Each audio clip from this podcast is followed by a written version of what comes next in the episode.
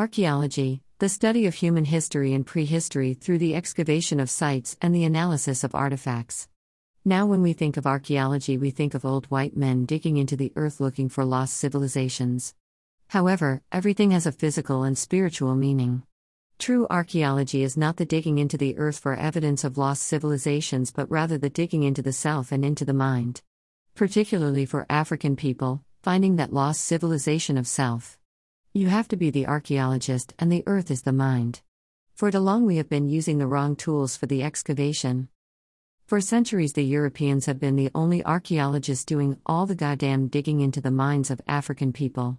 They have mined the most valuable resources as if he was digging for fucking diamonds and gold. The Europeans have not paid for the immense wealth that he has excavated from your mind. To illustrate my point, take the movie Inception. This movie is deep on so many levels, while people are sleeping, someone comes in and takes as much from their conscious and subconscious mind to use against them.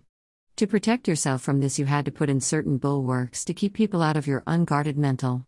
Your mind is yours, it is absolute sovereign territory and should be treated as such. So, why the fuck does the European have unlimited access to it?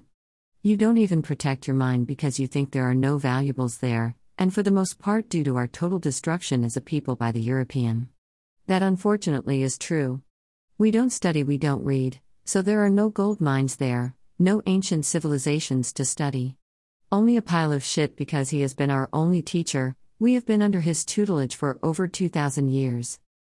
Our African mines has been used as a fucking dumping site for pure waste. So reality shows, images of self hate and religion has filled this vast site called the mental. After 500 years just here in America, he still has free and unequal access to it. So the first thing we have to do is to stop allowing him to fill your holy site with shit. Clean and purge your holy site so that it may be filled again. Once it is thoroughly cleaned, then fill it with the knowledge of self, which is the most valuable resource that one can have. Then the holy site must be protected, put guards at the entrance of the mind, don't let any filth have free access to it again. You must always be wary of what you consume mentally. You truly are and become what you eat. If you are going to be a great archaeologist, you must have the proper tools to dig with. The proper pick, the proper shovel, the proper drill, and tractors for that heavy lift. When you tell me about a fucking Jesus or the Jews built the pyramid, I know your tools won't even scratch the surface. When you tell me about this so called Greek philosophy and that space ghost is holding up the world with his invisible hand, I know you are using your fingernails to excavate.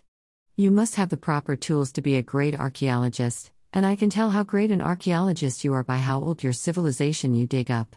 I can tell how deep you have dug by the evidence that comes out of your mouth. When you tell me of a 2,000 year old hippie, I know you have more digging to do.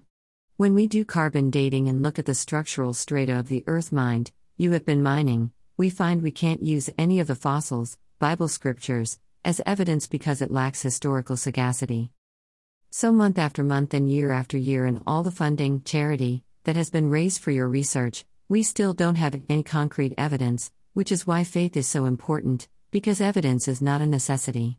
So, my suggestion would be let's find a different site to mind, let's get better tools, history, and let's get rid of the useless tools we have been using, religion, because they have not produced the valuables we have been searching for and have not even scratched the surface of the earth, the mind, RA for life slash Ma'at for balance.